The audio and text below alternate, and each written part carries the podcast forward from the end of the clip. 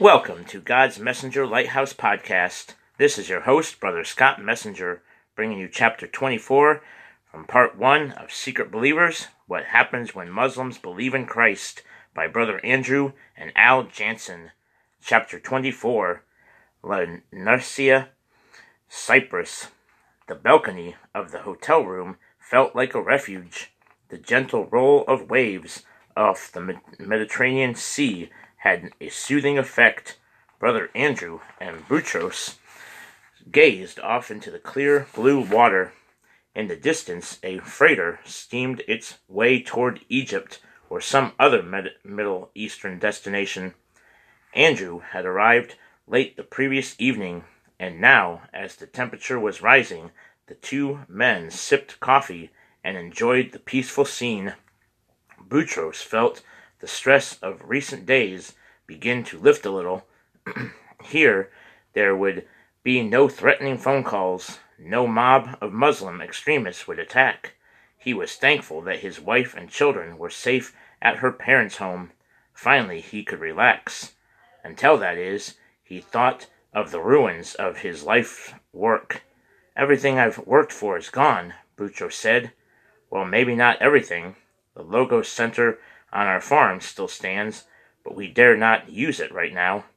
He felt compelled to list his losses. The work in Suk el Kumis is shut down.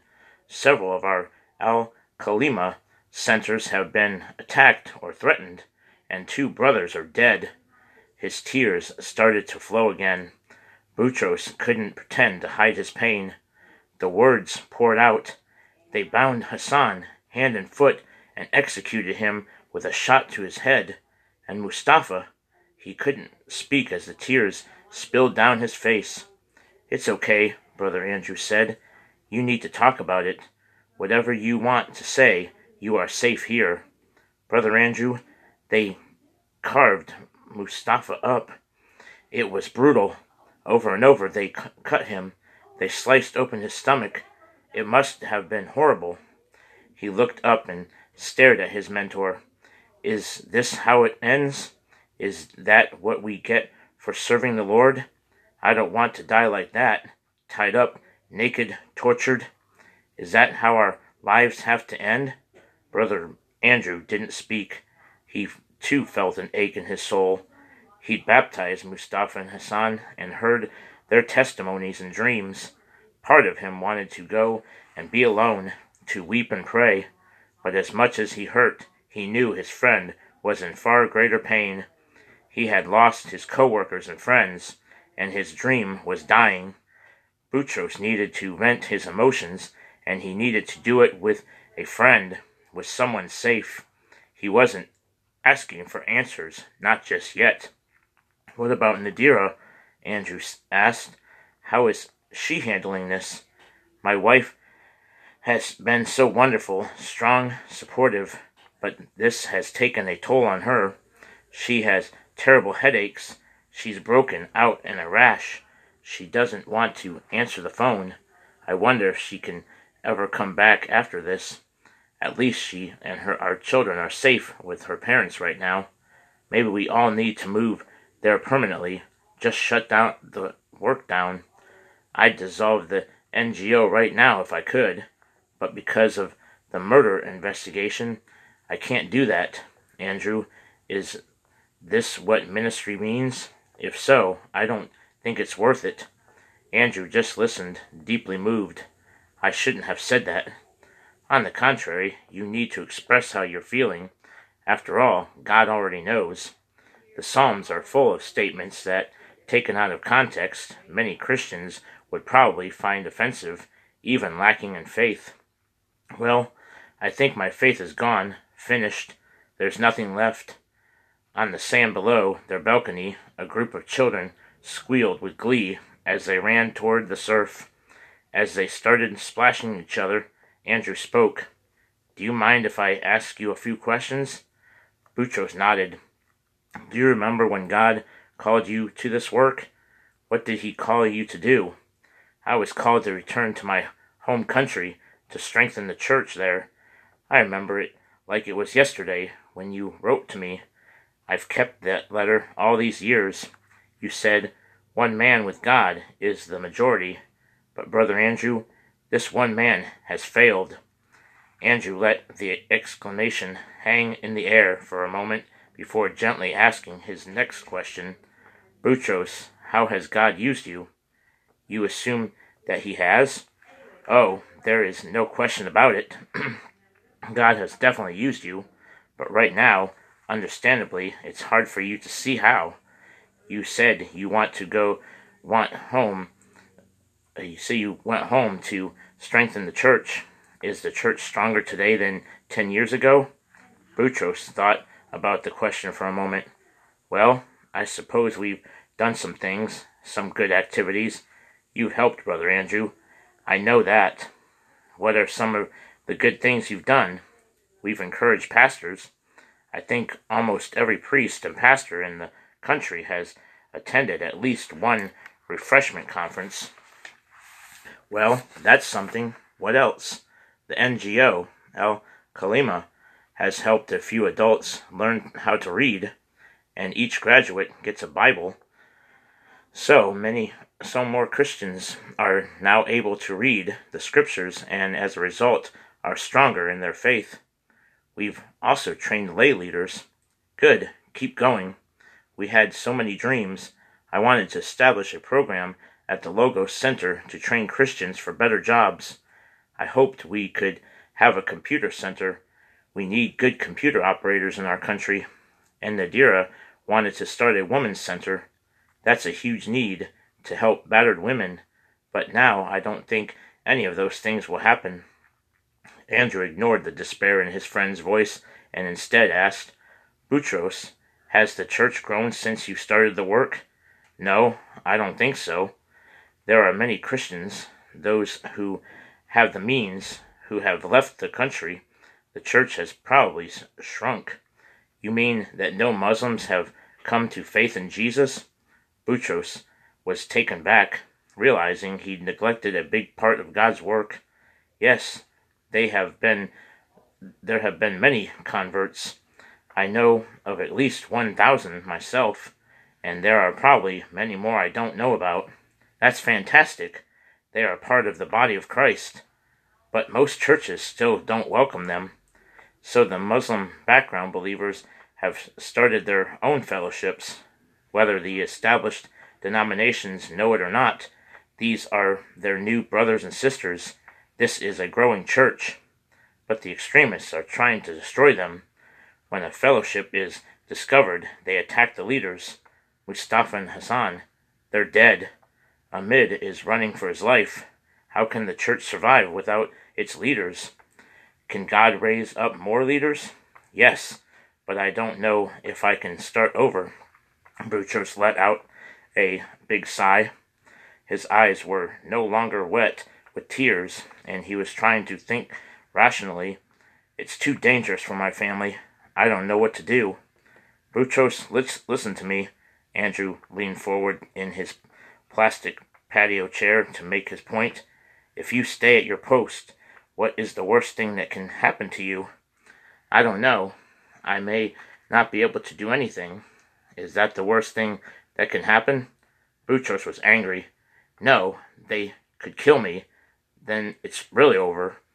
Andrew paused for a beat before saying, Really? It's over? The worst thing that could happen is you are killed serving God in your home country? Actually, it would be worse if they killed my wife or children. If that happens, then what? Then what? What do you mean? If you are killed, or your wife or your children, what happens then? The work dies. Does it? Are there no others that God can raise up and use? And what about you and your family? Why have you served God so faithfully? If they do kill you, what have you lost? The light went on. If they kill me, I'll be with the Lord. For the first time in days, Butros smiled. Nadira and I have talked about how long how we long some day to hear the words of our Lord, Well done, good and faithful servants. Brother Andrew sat back in his chair. There was no need for him to say more. Butros' mind was focused in the right direction. There was a long way to go, but the healing had begun. That evening, as the sun began to set, Butros sat for a long time on a park bench and stared at the sea. The children were gone, probably exhausted from a day of play in sun and sand, but some older men had sw- swum into the surf and were bobbing up and down in the water as they talked. Mesmerized by the scene, it was easy to let his mind linger in a neutral. Finally, he rose and headed east along the palm tree lined promenade. He passed by a marina and a bust of the Greek general Kimon, who had driven out the Persians from this area 450 years before the birth of Christ. He continued along the beach toward the old Larnacia fort, built by the Turks in 1625. Across the street from the fort, he could make out the 16th century mosque, which reminded him that he needed to process the many thoughts running through his mind. Brother Andrew had remain, reminded him of another time riding on a train through the lush farmland of England with God speaking to his heart and mind. That that ride, the encounter with a Muslim evangelist, and the letter from Brother Andrew had shoved him into an adventure, a work he hadn't planned for but had found rewarding and he had to admit productive. But what now? Was this work finished? Was it time to move on to another country and a new assignment? Maybe he should fly to London and renew the contacts he'd made during university days. Surely he could find work in one of the mission agencies there. Or he could pursue a doctorate degree, something he'd thought about doing for some time. Lord, what would you have me to do? His mind went to the Great Commission go and make disciples of all nations. Brother Andrew had reminded him God said to go. He didn't promise that you would come back. Okay, he was coming to grips with the possibility that this assignment might cost him his life, so he would not leave his post until or unless God released him from that assignment. Still, how would he know when the work was over? If ever circumstances demonstrated that a work was finished, was it this wasn't this it? What was he going back to? In this world you will have trouble, but take heart, I have overcome the world. Again the Holy Spirit was speaking to him, this time reminding him of the words of Jesus on the night before he was crucified. And here was the problem. He was concentrating on the first half of the promise. You will have trouble. There was no question about that. However, the second half of the promise needed more of his focus. Did he really believe that Jesus had overcome the world? Did he believe that Jesus was greater than the spirit of Islam and Muslim extremism? Did he believe that Jesus could resurrect his work that the devil had tried to destroy? Did he really believe that the church was worth fighting for, worth strengthening, that a strong church was the hope for his nation? Did he really believe that those Muslims who had risked their lives to declare their love for Jesus were part of the body of Christ and that Jesus loved them and would protect them? Jesus had said not to be afraid of those who kill the body but cannot kill the soul. Are not two sparrows sold for a penny? Yet not one of them will fall to the ground apart from the will of your Father. Yes, God surely cared for Mustafa and Hassan. He knew what had happened to them. God knew who had murdered these dear brothers, and eventually they would be held to account for their deeds. God also knew Ahmed and where he was also martyred or lived many years. This precious brother belonged to God. Likewise, God knew Butros and the number of his days. He remained God's servant, waiting for the next assignment. The remembrance of Scripture and the application of God's promises were like ointment to his aching soul. He knew now that he had to go back But what was his mission? Had it changed in any way? Feed my sheep. That was his call to feed the pastors who labored faithfully in a country hostile to Christianity, to feed the many who were coming to believe in King Jesus, forming kingdom outposts in villages and towns where Islam had once known no competition, and perhaps most important, to identify and feed the leaders of those little flocks. But Lord, what about Nadira? What about my two children? Butros was surprised to hear the sound of his own voice. Expressing his prayer this way jarred him back to the biggest struggle he faced. It was one thing for him to go into hostile territory and possibly give his life in service for his Lord Jesus, but did that mean he should endanger the lives of his family as well? A good question. He waited for the Spirit to speak, but this time he heard no reply. The next day, the two friends walked through the streets past the ancient bazaar to the Church of St. Lazarus, where supposedly the remains of the man Jesus raised from the dead were housed until 901 AD when they were moved to Constantinople. According to local legend, Lazarus had come here after the death and resurrection of Jesus and had become bishop of the church in Cyprus until his second death. As they gazed at the building, more than 1100 years old, with the Latinate belfry added during a 17th century renovation, Butros told his mentor that he just received word that Hamid would leave the country within 48 hours. He would fly to Larnacia and meet with Butros. Would you meet with us, Brother Andrew?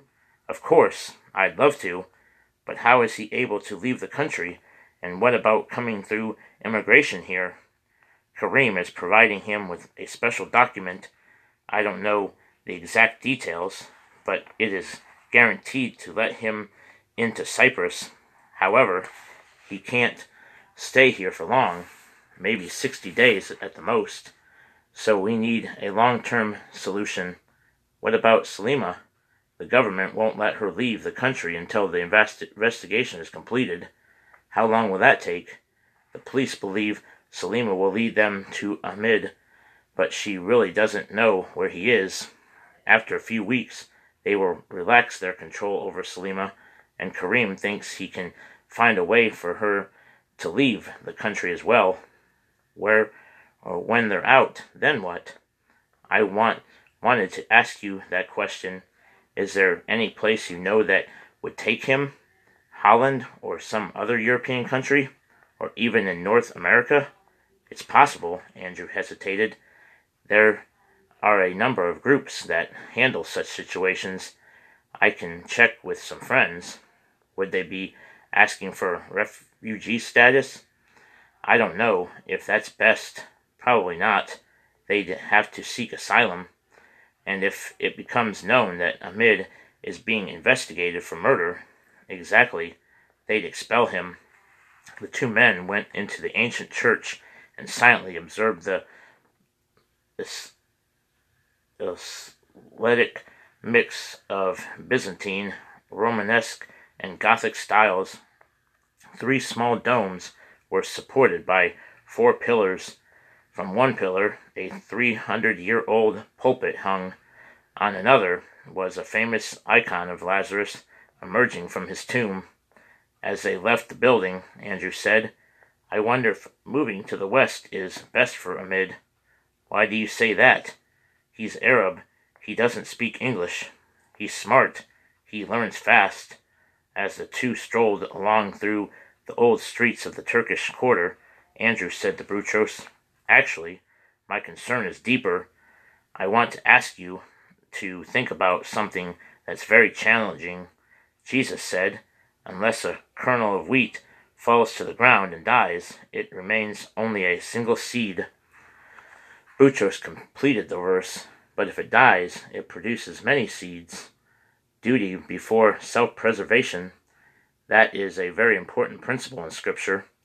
Do you remember when David confronted Goliath? He said that when a lion or bear attacked his father's sheep, he went after it and killed it and rescued the sheep. Now, to our thinking, we can't imagine a father allowing his son to be put in such danger, but that wasn't Jesse's attitude nor David's duty before self preservation. Both father and son expected that David would do his duty to serve the sheep. The Heavenly Father had the same attitude toward Jesus. Butros thought about Andrew's words. He'd mentioned how he had taught Ahmed, Mustafa, and Hassan from Philippians 2 to have the same attitude as that of Christ. He humbled himself and became obedient to death. It is natural that we want to rescue those who are suffering for Christ, Andrew continued, but I wonder, is that what God calls us to do? I couldn't rescue Mustafa, Mustafa and Hassan, but I can help Ahmed. He can't force Ahmed to stay and face certain death. Uh, Andrew walked several strides uh, before answering, You are right. That is not for us to decide. We need to ask Hamid what he feels called to do. Butros changed the subject. Last night I was thinking about the Muslim believers. We don't have many strong leaders, and we have lost three of them. I think we need to identify a dozen or more men for the MBBs around the country, maybe as many as twenty, and call them to be shepherds and train them in the Bible. I'd like to teach them one week out of each month, perhaps at the Logos Training Center, if it's safe, or else at various locations around the country. I wondered what you thought of this. Butros, that is a good vision. Andrew stopped and grabbed his friend by the shoulders. I see God is healing you. You are going back. Yes, brother Andrew, I have no choice. I must go back. The room in the hotel had a spectacular view of the beach and the Mediterranean Sea, but Hamid had no interest in the view. He paced the room, wanting to know what had happened to his life, and when he could see Salima, Butros tried to calm the agitated man. Ahmed, we need to be patient. We're working on a solution. It's easy for you to be patient. It's not your life that's being uprooted. Boutros couldn't help but smile, thinking about the struggle he'd had the past few weeks, and especially the lonely battle with God about his own future. But this was one of the Lord's sheep, and he was scared. Have you talked to your wife? he asked. Not since you deserted me and left the country. I don't dare call her on my cell phone. You can call her on my cell phone, but don't. Don't tell her where I am. I know she's frantic with worry, intimidated by the police, unable to stay in her own apartment, and she can't see me, doesn't even know where I am. I'm sorry, Ahmed. I really am, but my contact said it had to be this way. Who is this contact? A friend of yours, very high in the government. I don't have any friends in government. None that you know personally, but you have a brother in Christ who is helping you, and I can never tell you who he is. Hamid wasn't happy with that, but as he continued to pace, he asked, So what's next? I mean, this hotel room is nice, but it's not home. Is it really not possible for me to go home? I'm afraid not, at least not for a long time. We're now convinced that the Muslim Brotherhood wanted to kill all three of you, and some of the local police are supportive. They'll kill you or allow you to be killed. Brother Andrew outlined one option for Ahmed while Butros translated. There is a group in Canada that has identified a businessman who will sponsor you. He will provide you with an apartment and a job. He said, if you're interested, once you learn English, you can continue your college education and maybe go to Bible school or seminary. Ahmed listened carefully, then announced, I'm not moving to Canada. I'm not going to Europe or North America or anywhere else in the world. He stopped pacing and looked at the two men.